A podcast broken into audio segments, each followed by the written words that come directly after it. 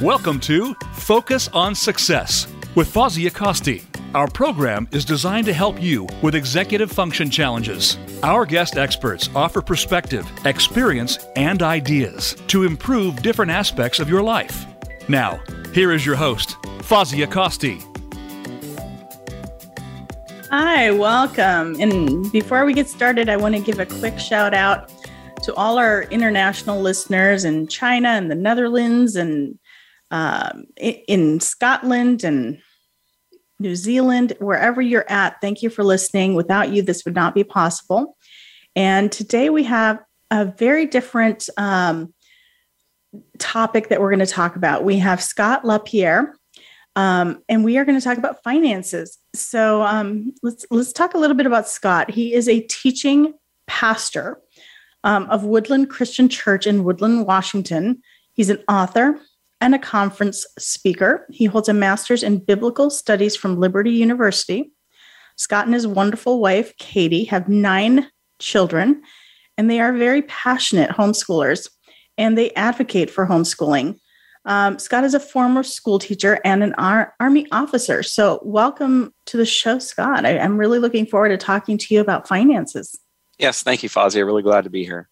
You know, I, am I'm, I'm excited to hear your perspective because I know you have kind of this uh, theological perspective that mm-hmm. that you bring to the uh, to the table. So let's talk a little bit more about you. Everyone has a journey that they take. Everyone has mm-hmm. a story. What's your story? How how did you get to where you're at today? Good. So I, I grew up in Northern California. My wife and I grew up together and I really enjoyed even even when I was in school coaching. I was involved in sports, and I enjoyed coaching some of the younger teams, which was kind of set me up to enjoy teaching when I got older and continuing coaching. And like you said, I was an officer in the military, which also involves an amount of um, teaching and leadership and training and so forth. Sure. And then when I got out of the military, I started. That's when I began teaching elementary school. So I went college, military, and then teaching and coaching. And during that time, I became a Christian and found the same passion for teaching and instructing, but I really wanted to be teaching people the Bible versus so telling people to open their Bibles versus just telling kids to open their math and science books. Although I did definitely enjoy being an elementary school teacher. Um, and so as a teaching pastor, I, I just like it sounds, I do most of the teaching or preaching for the church. We have another pastor or other elders who help with more of the counseling and discipling.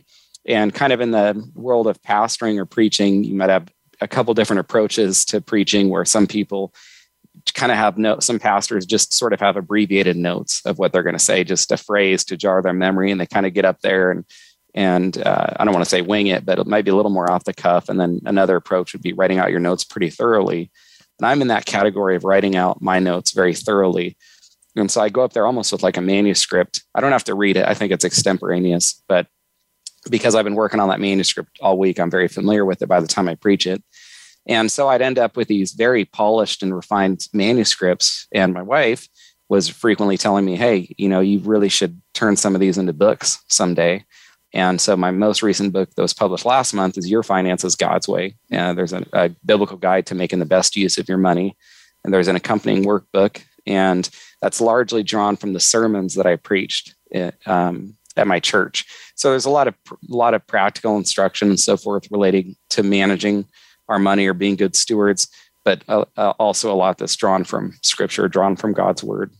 And again, and we have nine children too, like you said. So we got married. Wow. Yeah, I know. Some people like, yeah, that's a response from. That's kind of my response too, to be honest with you. you know, I was, I was heading to work this morning, and my kids keep you know coming up to the door to say goodbye and give me a kiss and so forth and just keep I, going I, yeah there's this one day i looked at this it's funny i looked at this family photo of these people and they had they had i was like wow they sure have a lot of kids and they had seven kids and i was like i can't believe that i have more kids than that you know so wow my, my wife and i got married and we just had the conviction to let god you know give us what he wanted to give us when he wanted to give it to us and some some and not a commentary on what other people should or shouldn't do and you know, he could have given us three or four kids. Uh, it's been it's been nine. You know, my wife turned forty last year, so we don't we don't know if we'll have any more. We'll feel blessed if we do, but maybe this is it. But yeah, just wanted what God wanted God to basically build our family for us and have His fingerprints on it. So. So yeah, thank you for for sharing your story. I, I think it's wonderful that you and your wife have known each other for so long. It gives that depth to your relationship, mm-hmm. and you have this wonderful foundation. So my question to you is why finances? what is it you know, how did finances come into your view t- to allow you to share your expertise with others? Mm-hmm. Yeah, that's that's a great question. And interestingly, you know, as a pastor, people could come into church and say, "Hey, you know, we're gonna," because I told you these the book was drawn from my sermons, and so people could come in and say, "Hey, you know, I thought we are going to be listening to sermons on something spiritual like prayer, or forgiveness, or worship, or or love, or any number of things that they see kind of uh, more spiritually than than finances." But sure. really, yeah, but really, it should be God's word that determines for us what is spiritual and the frequency something occurs in Scripture would indicate what is more or less spiritual in a sense. So if something comes up frequently, that tells you it's important to God. He wants it to be important to us. And there are a few topics in scripture that come up as frequently as finances do. And so because of that, I, that's so I, I see finances as a major topic. If I'm going to, you know, preach the Bible, then I, I better be preaching finances. That's one reason. And the second reason is as a pastor, you you really want to know your congregation, spend time with these people, love them, be familiar with their lives. And one of the most common topics that comes up in conversations or in counseling is finances. It's something that everyone you know can relate to. If someone can come and they can talk to me about t- t- struggling with anger, or someone else can have a, a parenting pro- question, or someone else can be dealing you know with pride or covetousness. Uh, but uh, everyone deals with finances because everyone has to make money, spend money, and so it's just applicable to everyone's lives in, inside the church and outside the church. Yeah, we really just can't get away with not dealing with money. You're right. Mm-hmm. Um, so tell me, um, like how how did you become an expert on finances? Good.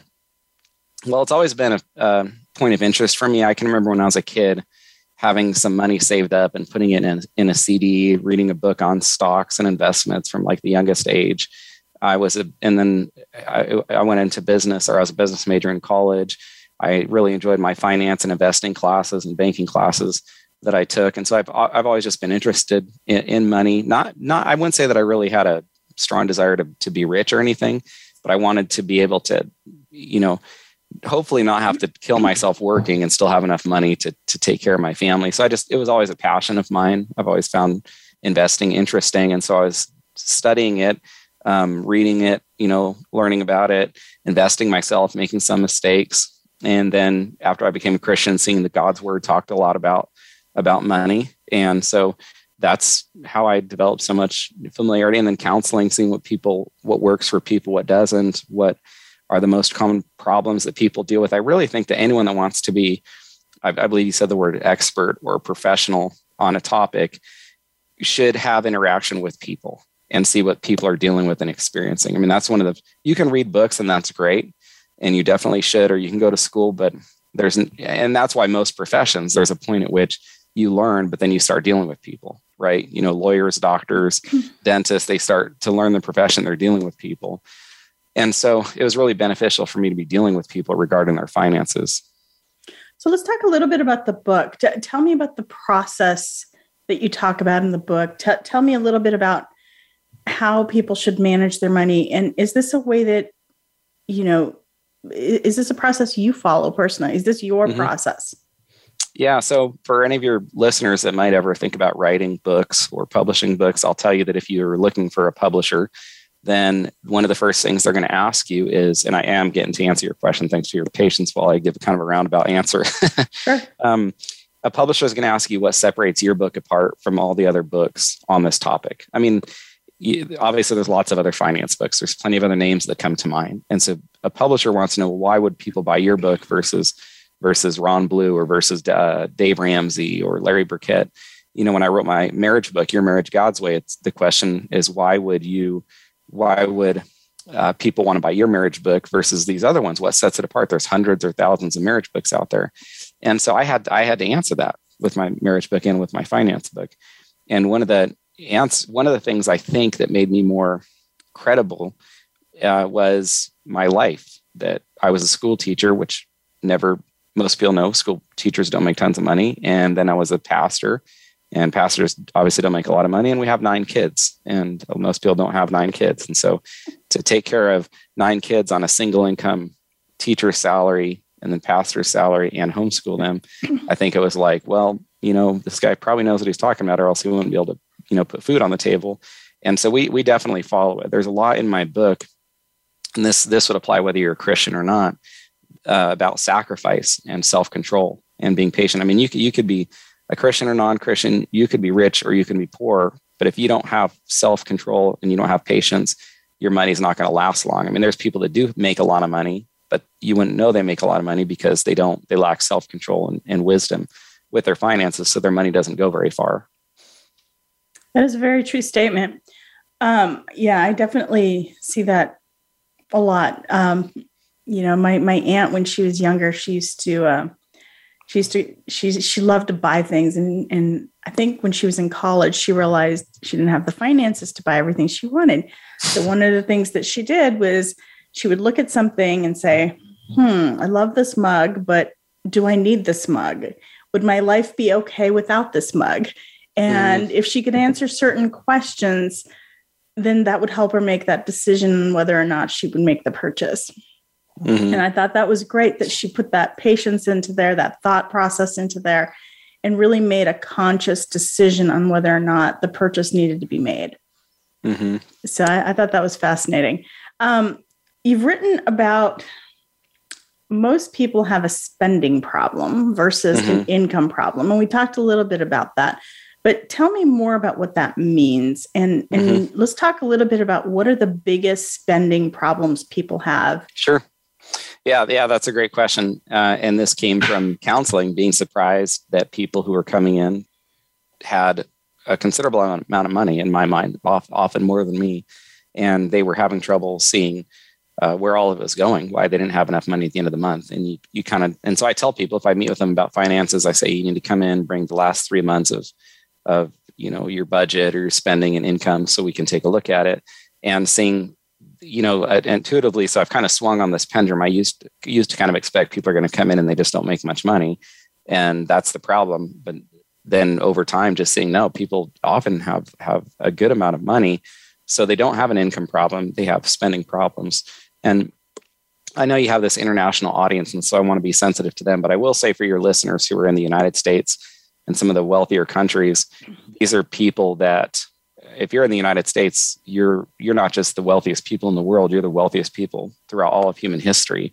I mean, most Americans enjoy a level of extravagance or lifestyle that's unparalleled throughout the rest of the world and throughout human history. And so when I'm dealing with Americans who tell me, well, I don't make enough money, which is what most people will say, you know, you want to be candid with them and say, actually, you're pretty much extravagant or rich compared to a lot of other people. And so yeah. it's an issue it's an issue of go ahead were you going to say something no i was going to say a lot of people live like kings and they don't really realize that that is a very true statement there are kings in other countries that do not live as well as some just average people here in the united states mm-hmm.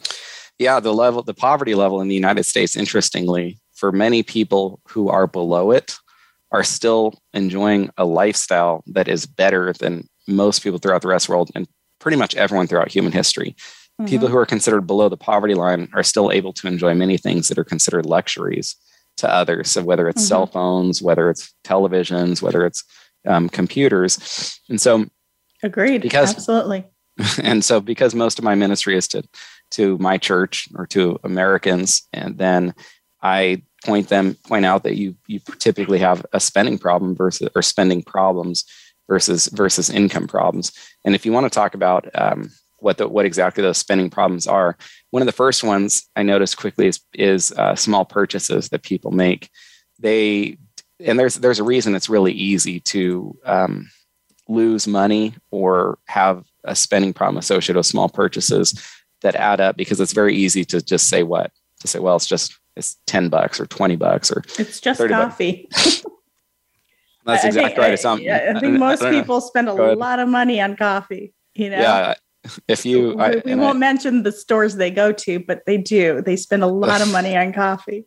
Yep and that's that's actually what the main example or the, the pr- premier example i give in my book that the individual who who stops to get coffee five days per week you know over about five years has spent $7000 on coffee and that that's kind of shocking to people but it really adds up and so if you just let's just say this guy's name is brian and and brian is you know, stopping to get coffee on the way to work each day. And he does this for those years.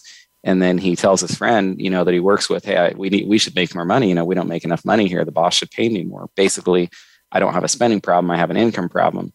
And if you kind of push back against Brian and say, "What about all this money? You know, you're spending on on coffee?" He'll he'll what will he say? He'll say, "Well, it's just five bucks, or you know, it's just 20, 20 bucks or twenty five bucks over the course of the week," not recognizing how much it adds up adds up over time.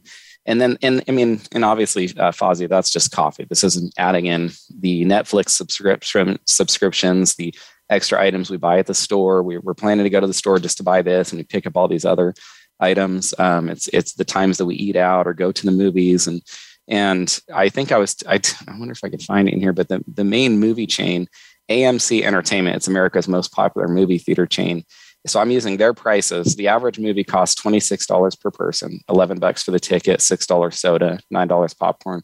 So that's over $50 for a couple. As soon as you start adding kids, especially if we try to do that, you're looking at quickly being over, you know, 100 bucks for just two kids. And and so I, I don't think that can really be justified when there is um, you know, and we're not really big on movies, but that, that can't be justified when there's Netflix or a movie rental or something that's only going to be going to be a few bucks. And so all of those things just, you know, really add up over time. So that's the main, that's the first spending problem people have, small purchases that add up. The second spending problem that we have is worthless purchases. That and by worthless, I, I think it's really important that I define that word. And if I'm talking too much or anything, just let me know or raise your hand. Oh no, no, or, or something. Feel free. Okay. So when I say small, when I say worthless, I mean worthless to the person. I don't mean the item itself is worthless because what's worthless to someone can be very valuable to or beneficial to someone else. Sure. So I'm talking about purchases that are worthless to the person that bought it. And the way we determine that is by thinking about what benefit this item had for the purchaser or the buyer sometime down the road. And so if you buy something, even if it's incredibly interesting, valuable, uh, beneficial, to others, but you never use it, or it sits in the corner, or in the garage, or in the shed, or in that storage shed for weeks, months, years, then that was a worthless purchase for you. And so it's really just defining what benefit purchases have for us. And I think most of us know whether it's extra clothes or shoes or or items or tools that we bought, they're worthless in that we never did anything with them. We, I always think of kids' toys. You know, you you go, people take their kids to Target and they get those last minute little tiny toys. Mm-hmm. Well, by the time they've come home, they've already thrown it away. Yeah, I, t- I share a, a, story in my book, and you, would asked me to share some stories. So I'll, I'll share this. Yeah, please. This one right here.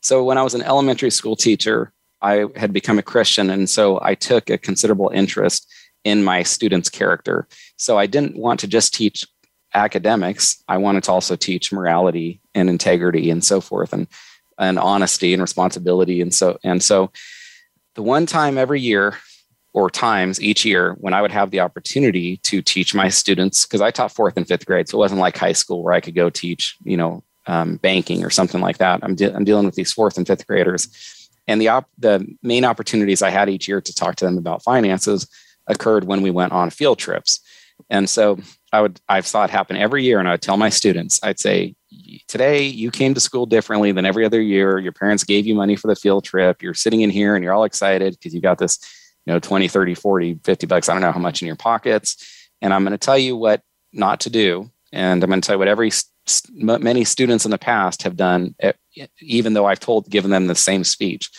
And I'll say, you're going to go there and there's going to be a, a you know, um, a tourist shop or like a souvenir. That's the word I was looking for, a souvenir shop everything's going to look very fancy and sparkly and shiny for you and you're going to want to go and and spend your money there and i'm telling you that you're going to buy that souvenir and you were not even going you're not even going to get home tonight before you're you're t- tired of it and the reason that i recognize this is because when the students we drive back to the school on the bus and then you get off the bus and you make sure all the students get off the bus and then you kind of walk up and down the aisle and look in the seats to make sure that the kids didn't leave backpacks or or watches or wallets or things like that. And most of those seats were a little littered with what? Just Their the stuff. things they just bought. Yeah. Yeah. The stuff they bought at the souvenir shop. And so the point is they you don't leave something that's incredibly valuable to you, at least not deliberately. You leave the things you're bored of that you no longer have interest in. And they're they're leaving these things on the seats. And I would tell the students, hey, you're, you're going to buy this and then you're just not even going to care about it a few hours later. And kids can do that with toys And it's very easy for us, and we should recognize kids do that in our parenting to help prevent our kids from from doing that. But we should recognize that the same thing happens with adults. If we oh if absolutely we, if we buy something that you know we're at Target or Walmart and those extra items and we don't use them, or then that's we're we're making that same mistake. And so that's one of the second things I saw was um, worthless purchases to add up. I mean, if you think of all the thousands of dollars we could probably save if we didn't um, purchase things that we don't use, it would be it'd be a lot of money. And interestingly, are are you aware of one of the one of the fastest growing industries, at least in the United States? It's warehouses. It's self storage warehouses. I should have said. Oh, where and, people store their things. I yeah. did not know that. That's that's fascinating to me. You know, as you were talking though, I was thinking about how uh, when my kids were little, you know, I, I would hang out with other parents and their kids would always buy things, or their logic was, well, we can't find your red shirt, so let's just get you another one, or we can't find. And what would happen is they would just end up with so much stuff that they couldn't find anything because they had so much stuff. So they would just go buy more stuff. Oh, and, wow. you know, and I remember my daughter wanted to do something similar when she was about six or seven and my mom and my she was with my parents and my parents said to her if you buy everything you want you're going to end up living in a warehouse. You have to be particular about the things you purchase. So yeah so what are you trying to say that people are just storing things in their warehouses?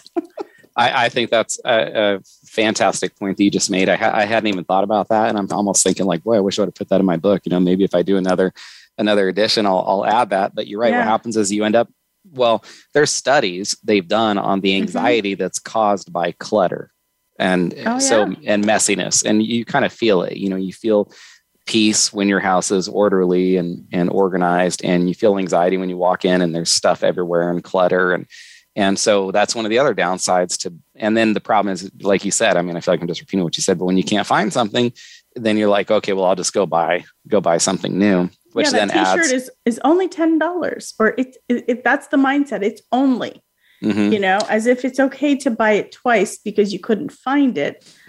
but the problem is, why can't you find it? Mm-hmm. And then that adds to to greater clutter. When I read this mm-hmm. article, it's t- it was titled uh, "Self Storage: How Warehouses for Personal Junk Became a 38 billion billion dollar industry." And it says, despite recessions, demographic shifts, few building types have boomed like self storage lockers. The self storage industry made $33 billion in 2016, nearly three times Hollywood's box office gross. Self storage has seen an 8% annual growth since 2018 and now employs almost 100,000 people nationwide. One in 11 Americans pay an average of $92 per month to use self storage. So that's almost 100 bucks per month people are paying for storage for stuff to store stuff that they don't use and have probably forgotten about and don't you know so is it because they're buying too much you know uh, and and they just have nowhere to put it or is it because they're downsizing like i've noticed quite a few people over the last few years have downsized and they feel like this downsizing is temporary so mm-hmm. what they mm-hmm. do is they take their things and they put it in a storage locker well i think if that's if that's the case and I do think there are people doing that, and I do think that's a good approach to. We we actually, I'll show you want another story. I'll share another story here with you briefly. So we've been really close with my parents. They uh, became Christians soon after I did. I was able to baptize them, and they came up. They left. We were in California. They moved to Washington with us, and then my dad passed away unexpectedly last year, and my oh, mom was. Sorry. Thank you. My mom was really lonely. I'd go over to see her at night because they live pretty close to us. And I told Katie, I said, "Hey, you know, mom's been struggling since since dad passed. What would you think about her maybe moving in with us? And ex- we expect we'd probably take care of her in the future anyway." And so, yeah, she she moved in with us because she was lonely before, but she's not lonely yeah. now, living with, in a house with nine kids. and so, so we had to sell our house to, and then we started renting a house uh, while we looked for a house that we could move into. But the thing is, as you can, you know, probably guess, Fazia, is people don't want to rent to someone with nine kids and three adults. And my mom had a has a little dog, and so we were only able to find this house that was 4,500 square feet, which is you know incredibly large. Um, even for our family, it was just like so much space. You know, I could lose my kids, and where are they up there? You know, And so we rented that house. And then last week was when we just moved into our new house, oh, which congrats. is congratulations. Thank you. Thank you. And there's a in-law quarters for my for my mom. But what I was going to say was we're actually enjoying the smaller house more because it's easier to just not have stuff spread out everywhere and and we're closer as a family. And so downsizing, there are advantages. It's, it's interesting. I thought, you know, how are we going to go from 4,500 square feet our living quarters I, I, guess is like 27 2800 square feet. So about you know three kids per bedroom. Um, so it's it's not super you know um, close quarters or anything but it's a lot smaller than the other house but we're enjoying it more. And then my mom has her own her own area. And so the, the but the thing is when we when it was that big it was just like kind of it was nice to downsize. It was nice to not have to keep track of as much and have as much to clean and, and organize. So yeah i i think um yeah, I think definitely having there, there's a certain level of space that gives you a comfort, a feeling of comfort, of coziness. Mm-hmm. And um, you know, I I had a similar year to yours where my dad passed away last year. And so my mom had some health issues. And so actually uh, we just we went from Arizona to Florida and then eventually ended up in Virginia because she fell a few times and injured herself and she can no longer drive. And so we actually moved in together here in Virginia. And so, but uh, we we have uh, I think we have around 3,000 square feet for the two of us, but we don't even use our second story. Mm. So it's it's basically become the guest quarters, which is nice for when people come over. Mm-hmm. But it's it's it's it's definitely nice to have you know a space that makes you feel cozy and and at home. So um, we are wrapping things up for the before the commercial. I would love for you to give your information on how someone can get a copy of your book, uh, Your Finances God's Way, as well as Your Marriage God's Way. How can someone get in touch with you, or how can they get a copy of your book? Yeah, thank you for that opportunity. So, yeah, my my book is Your Finances God's Way: A Biblical Guide to the be- Making the Best Use of Your Money, and there's an accompanying workbook and then your marriage god's way a biblical guide to a christ-centered relationship. And those are available on you know amazon and lots of people shop there. Barnes and noble christian book pretty much wherever books are sold you can find the books there. If they people want to find out more about me personally my website is my name scottlapierre.org and so maybe if you could if you put that in the show notes or when this i know it's live right now but we'll do um, a banner with your information and we will put the link to your um, either your website or amazon where they can get a copy of the book. So maybe your, your website will be better. Yeah my website scottlapierre.org then people can reach out to me if they have questions and that's kind of the hub from there. They can find information about my books my sermons Perfect. my conferences so that's just my name, S C O T T L A P I E R R E dot org. And I love to hear from people. And I have a, a, free gift there too on a little marriage booklet for people as well. Perfect. Um, thank you for sharing that. And if you'd like to get in touch with me, you can go to executive function coach executivefunctioncoachaz.com.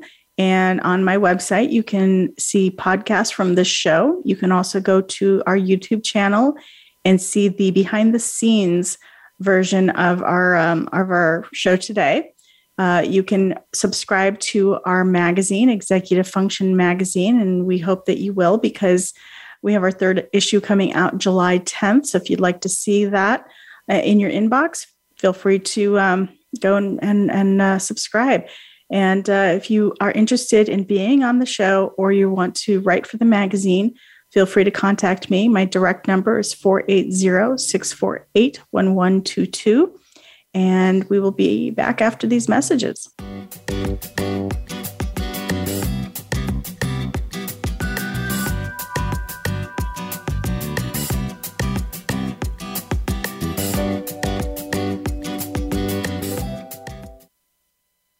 Become our friend on Facebook. Post your thoughts about our shows and network on our timeline. Visit facebook.com forward slash voice America. If you are struggling with organization, time management, or other executive functions, Fozzie Acosti is ready to put you on the path to success. Visit executivefunctioncoachaz.com Fozzie works with in person clients at her Phoenix, Arizona office or with clients anywhere across the country remotely. Mention that you heard this ad from the Focus on Success radio show and receive a free initial consultation with Fazia, plus $50 off an intake evaluation, a $300 value. Visit executivefunctioncoachaz.com or call 480 648 1122.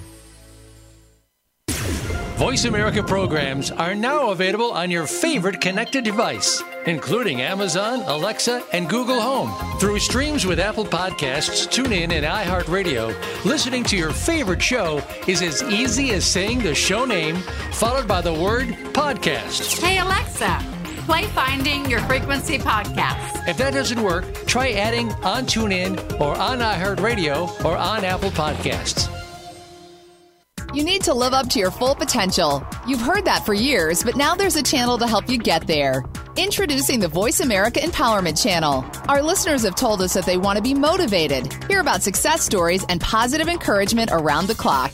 And we've responded to you. The Voice America Empowerment Channel is the home of the world's top life coaches, entrepreneurs, and success experts. Listen to the Voice America Empowerment Channel. It's here at voiceamericaempowerment.com. Your world. Motivate, change, succeed. VoiceAmericaEmpowerment.com.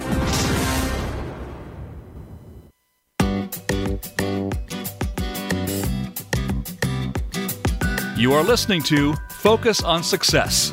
To reach Fazia Costi or her guest on the live show, please call 1 888 346 9141. That's 1 888 346 9141. You may also send an email to Fazia at executivefunctioncoachaz.com. Now, back to Focus on Success.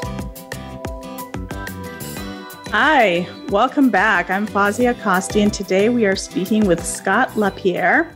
He has written a book called Your Finances God's Way. And today we are talking to him about finances. So, welcome, Scott. Thanks, Fazia. I'm glad to be here with you and your listeners. Yeah, I'm thrilled to have you. And so uh, we we took a break, and uh, we kind of were still in the middle of a conversation when we took the breaks. I'd like to revisit that a little bit. One of the things that we did not talk about was uh, self entitlement and impatience. And mm-hmm. I know that that's a topic that you would really like to address. So uh, let's go ahead and start with self entitlement. How does that impact finances? Good. Yeah. So we were we were. It's part of a larger discussion about us having spending problems or what what our spending problems typically result from. Uh, at least for American listeners and some other listeners that might be in wealthier parts of the of the world because I know you have an international audience most sure. people have have spending problems versus an income problem and even even people um, that might you know not, aren't even nearly as wealthy as the united states can still have spending problems. I mean you don't have to make a lot of money to have spending problems. You can sure. you can make any amount of money and not not be as wise with your finances as you should. And one of the things that i've noticed that can cause the most amount of trouble for people is self entitlement and that that's simply that attitude of you know i deserve this. I should have this. And i'm not saying that people can't reward themselves. In fact i would say you know and i don't know if we'll talk about debt but if you pay off if you're paying off debt or you have some major accomplishment pay off your house or this credit card or these school loans or something like that you know that can be a nice time to reward yourself hopefully not reward yourself so lavishly that you put yourself in in greater debt you know but um it can be nice, especially if you get your family involved, your kids, and you say, "Hey, once we pay this off, we're going to plan a trip, and we're going to go here." And um, so, I'm not I'm not denying the the benefit of having a, a goal or an incentive that when you reach, you can reward yourself. But sometimes that that entitlement can cause problems when people say, you know, I, I went through this bad situation, or this this person mistreated me, or this bad thing happened in my in my life, and so I deserve this. I should have this. I've worked really hard this week. I was talking to this gentleman and I knew I knew his family was struggling financially. And we, one of the ways we like to care for our congregation is if we think people are struggling financially, then we give back to them and help them help. We've had, you know, t- some families struggle during COVID. And so we've cut checks for, for people, uh, you know, for thousands of dollars at times. And when the father was the main breadwinner and he couldn't work or when medical bills sure. were, were piling up. And so this, I was, we were entertaining giving some money to this gentleman. And I, actually, I think every family except for this one we've given money to. So I was, you want to be a good steward of God's money. I mean, people give this money to the church; they expect it to be to be handled appropriately, handled wisely. So we don't, we can't just give money to everyone. Sometimes what people need instead of money is they need to listen to your podcast. They need, you know, to read a finance book. What they don't need more money. What they need is more wisdom. They need to more knowledge so that they can handle their finances well. And one of the worst things you can do is take people who have bad financial practices and give them more money because that just gives them more money to make bad choices with. And so the best thing you can do is teach them or train them to handle their, their money well, which is why we do this amount of investigating. And so this gentleman was was uh, we understood was struggling, and I and I started to talk to him, and someone someone had just mentioned to me, you know, him him going out to the movies without I think like and I found out like by himself without his family, and so and I'm not saying people can't go out to the movies, and I'm not saying that everyone that goes out to the movies has to you know bring their wife and their kids. To me, to be honest, it was a little bizarre. This this guy that's leaving his wife at home with um, you know the kids while he's out you know she's probably exhausted from being with these kids all day. And so i thought you know maybe it'd be better if he went with her or even sent her someplace you know to relax. But after pressing him we found out it was a kind of a kind of a he'd done this multiple times. And then it was better to and and when i asked him to get to get around you know go back to the beginning of why i was sharing this it had to do with him saying you know i deserve this. I worked hard at week at work i had this you know 50 hour i think maybe even said 60 hour work week and so I deserved it. And my thought was, well, if you worked 50 or 60 hours, that's a lot of time away from your family.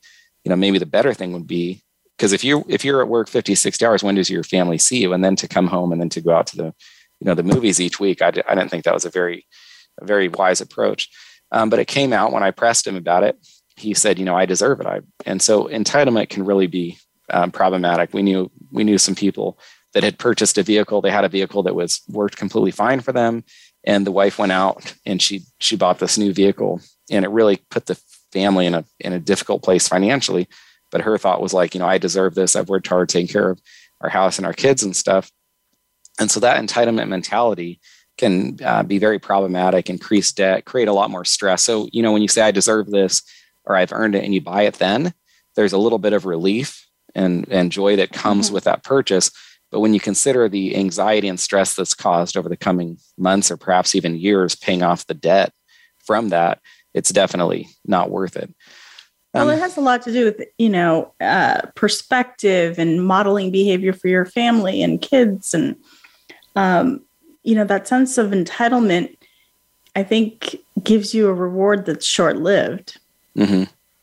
You know, yeah, that's and well they're said. not really thinking about the consequences long term. Mm-hmm yeah, especially if it's thousands of dollars of debt you're introducing into your mm-hmm. family or into exactly. your lives. How long is it? Is that is that immediate joy or happiness associated with that purchase worth all the years trying to pay that off? It, it definitely isn't.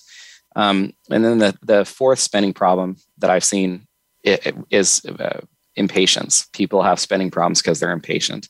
Many of the bad choices that we make financially could have been avoided if we were we were more patient. So one study or one one story, which is a study that I'll share with your listeners. Or have you have you heard of the Stanford marshmallow experiment before? By chance? No, I have not. Okay. Okay. yeah, it sounds, it sounds I'm pretty hoping comical. you'll explain it. yeah. So Stanford conducted this this um, I think it's somewhat somewhat famous in that you can go watch videos on YouTube they bring these and i would encourage your listeners to do so or you check it out. It's pretty entertaining. So they bring these students into this into this room and they said said or kids i think it was not students so much but kids and set them at these this table and they do it one at a time and they tell these kids and there's a little plate in front of them with a marshmallow on it and they tell the kids that if you will wait then we will come back and we'll give you a second marshmallow but if you eat this one that's the only marshmallow you get. And then they have video of these kids at this table and it's incredibly entertaining because you're like almost pulling for them as you're watching like salivating licking their lips they're antsy at the table they're wringing their hands they're it's like you can see the physical you know intensity associated with controlling themselves. And and sure enough everyone falls into you know one or two one or two categories. There's those kids that that end up uh, eating the marshmallow and then there's those that wait. And so so then uh, 20 years later or over the next 20 years stanford followed all of these children to determine their life outcomes or how well they had done. And so I'm just going to read. I'm just going to read um, what what the study produced about this. Okay. And it, it said in follow up studies on the children when they were older, the researchers found the children who waited tended to have, quote, better life outcomes measured by SAT scores, emotional attainment, body mass index, and other life measures. So, with their patience or their impatience dramatically affected their behaviors or lifestyles later in life. Interesting. Yeah. So self control. And the other one of the things I noticed is many people who have a purchase that they regret, they don't have to wait you know, three months, six months, a year, two years to regret it. Most of the regret associated with a bad purchase occurs within the first two weeks mm-hmm. of the purchase. And so that's why one of the things I've told people is be patient. And if there's a major purchase, if you can wait two weeks, then you'll probably have a better indication of whether you should make the purchase or not. And there are lots of times when someone is committed, you know, convinced they want to buy something, they wait the two weeks and then they're totally thrilled that they didn't buy it because they realize in that two weeks what a mistake it would have been. And so if you wait that two weeks, you can generally end up avoiding much of the regret or or um, that you would or guilt you would end up experiencing anyway.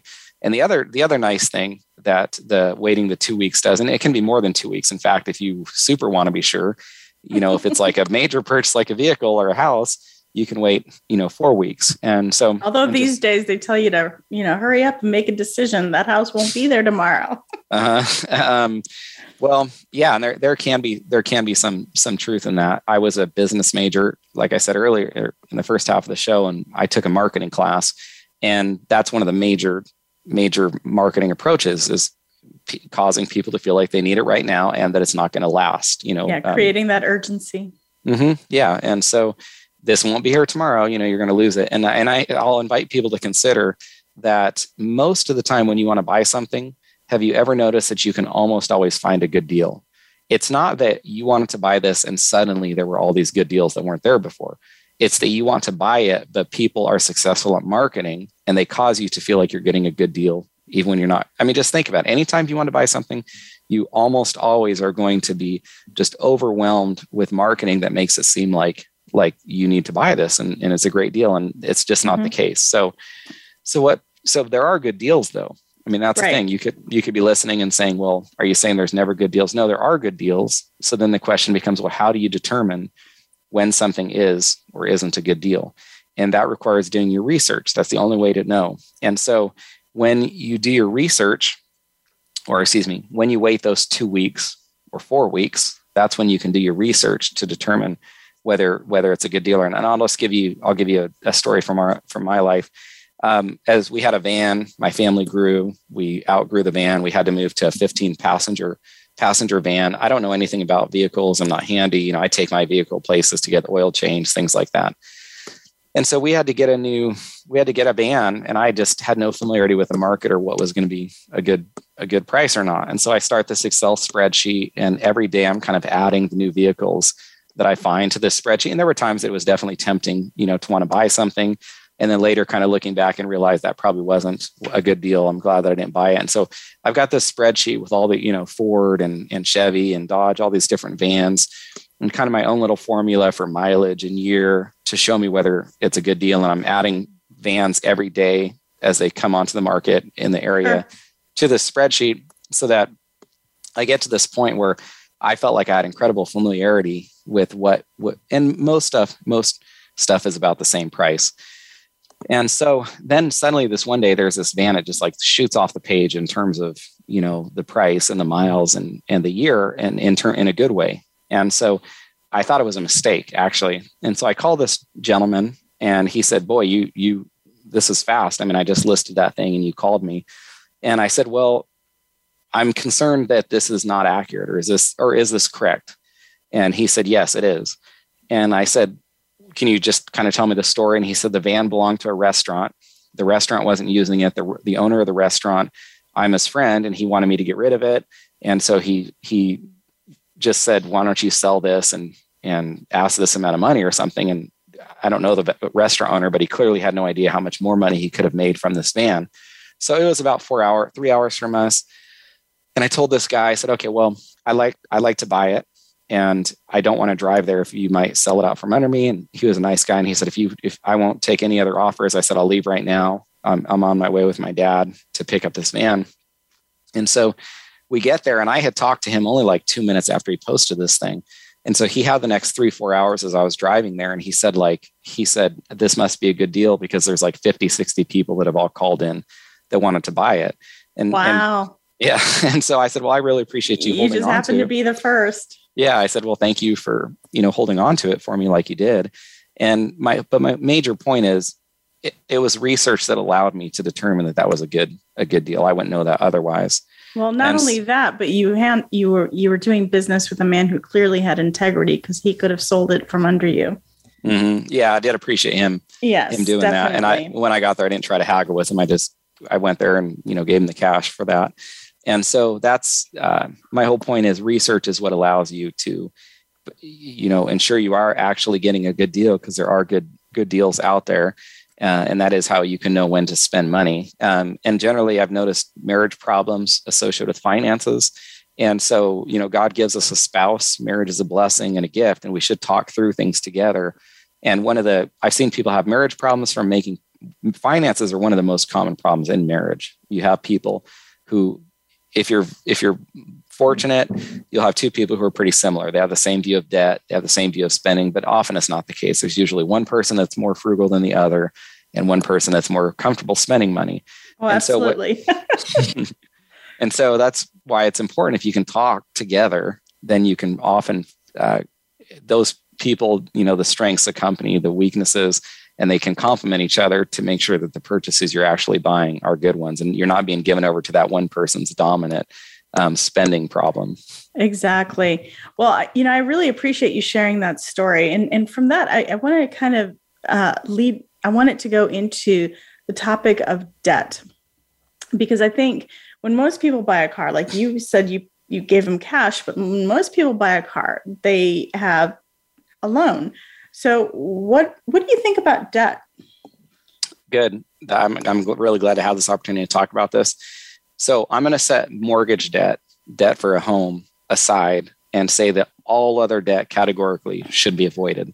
Credit card debt. And if you use a credit card that you pay off each month just to build your credit, that's one thing. But uh, to me, that's not really that's not really debt because you're paying it off before it accrues interest. Uh, automobiles, I think, are one of the worst investments that people can make. New ones, at least. There's nothing where you can lose money that quickly, except like at a poker table. I mean, you've, you've got to go gamble in a casino to lose money um, as quickly as you do when you drive that new vehicle off the lot because it immediately, you know, uh, decreases in value.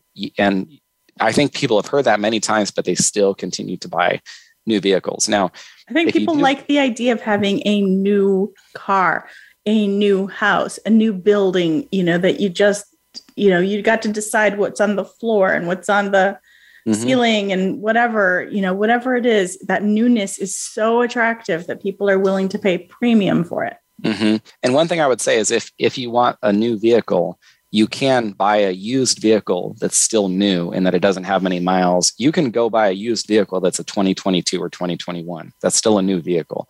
It's just you're not the first owner of it. And so if that's you're at, and I'm I'm um because I said I'm not handy and I don't I don't know how to work on vehicles. I will uh, even though I think I'm pretty frugal, I still try to buy newer vehicles or vehicles with lower miles because I don't want to break down on the side of the road with my family and have to try to get under it and fix fix whatever's yeah, wrong. you, you can't carry nine children. Yeah, and so so I would definitely I'm definitely opposed to debt. I think it's one of the biggest biggest um, hindrances to people financially, and I get why it seems so attractive. You can buy things with money that you don't have. The and so I'm I'm opposed to all debt except for investment debt on properties. Okay, and now if we briefly talk about that first, people are convinced they can't buy a house with cash, and I just want to say that's not true. I'm not saying you have to buy a house with cash, but I am saying we've seen some people, and you want to you want to hear some stories. So I'll share two of them. There's a gentleman in my church, and he gave me permission to use his name uh, because I put it in my book, so I'm sure I can use it use it here in the show. His name's Robert Cunningham, his wife Katie, and they have the they had five kids at the time, and they're living in this. I'm not joking, a broken down motorhome while he's built. They put that on the property while he's building the house there. And so as he got the money, then he continued building the house. And so he built that that house with cash. We we know another couple and they had seven kids in one bedroom.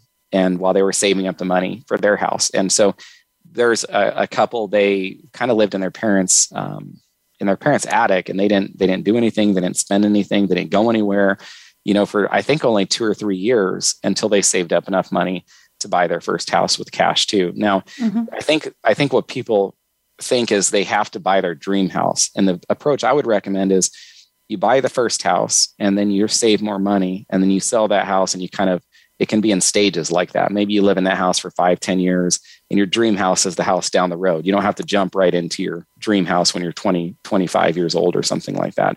Yeah. Um, but if you, well, I, I know people who who've also downsized. You know, they've bought a house, it had a lot of equity, they sold it, and, and then bought something else with the equity, and so they had no payments at that point. Or somebody who maybe took a, a 30 year mortgage and made it a 15 year mortgage. So there are ways to accelerate that paying off uh, process without creating more debt. Mm-hmm. Yeah, and if if people are going to get debt, I would say mortgage debt is the is the debt to have because it's an appreciate it's a debt that can appreciate or increase. It right. doesn't always. I mean, we we've seen that when in 2007, right. 2008 when who, who knows how many people were under were um, upside down. Right. and actually the number of people who were upside down continued not just into 2010 but even like you know 2015 there were still plenty of people who were upside down. So it's not a guarantee that every time you buy a house it's always going to appreciate. Right. but that's one other time when research is really good because you can look for those times that absolutely. Uh, absolutely. You know I, I really appreciate you coming on today sharing your expertise your knowledge and talking a little bit about your book and, and giving our listeners some wonderful tidbits of uh, of information. Um, I have I have one other question for you that I, I like to ask all my uh, guests is what advice would you give your 20 year old self? If you were to look back when you were 20 what what advice would you give them knowing what you know today? Mm, yeah I, I appreciate that. And i think i wish i would have started following the lord earlier. I wish i would have someone would have shared the gospel with me or would have pointed me toward church earlier. Um, and so I wish I would have started reading the Bible, which contains, you know, the principles, whether for finances or for marriage, that I think allows us to have, you know, successful relationships or steward our, our money well. And so if I could go back, I'd look at my, you know, non-religious secular self and say, hey, you know, your life, you could avoid a lot of problems and have a lot more peace and joy if you were to you know throw yourself into a relationship with christ earlier earlier in life. I did later but i, I wish it would have been earlier so. Well i really do appreciate you sharing that. And once again let's go ahead and share your information so that our listeners can get in touch with you and a copy of your book. Good. Thanks fazia. So my book is your finances god's way a biblical guide to making the best use of your money. People can find it on amazon or barnes and noble wherever books are sold and then um, Your Marriage God's Way is my marriage book published last year, uh, Biblical Guide to Christ Centered Relationships.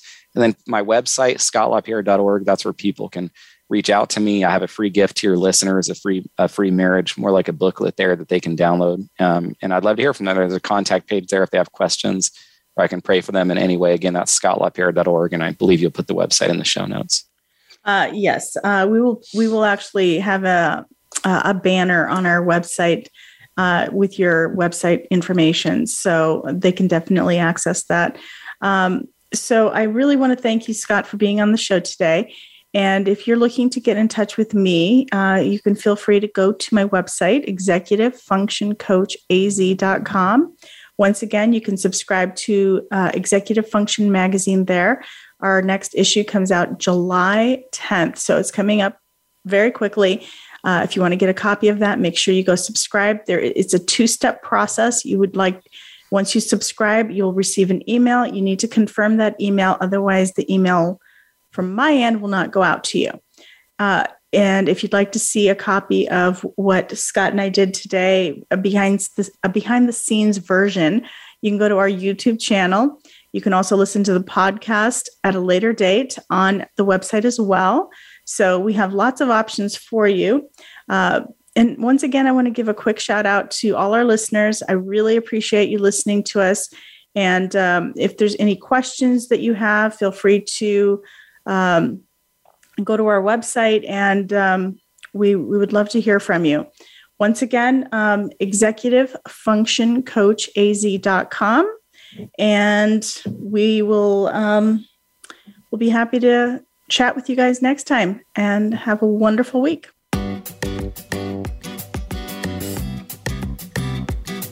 Thank you for tuning in to Focus on Success. Please join your host, Fazia Costi, for another program next Wednesday at noon Eastern Time and 9 a.m. Pacific Time on the Voice America Empowerment Channel. Until we talk again, have a great week.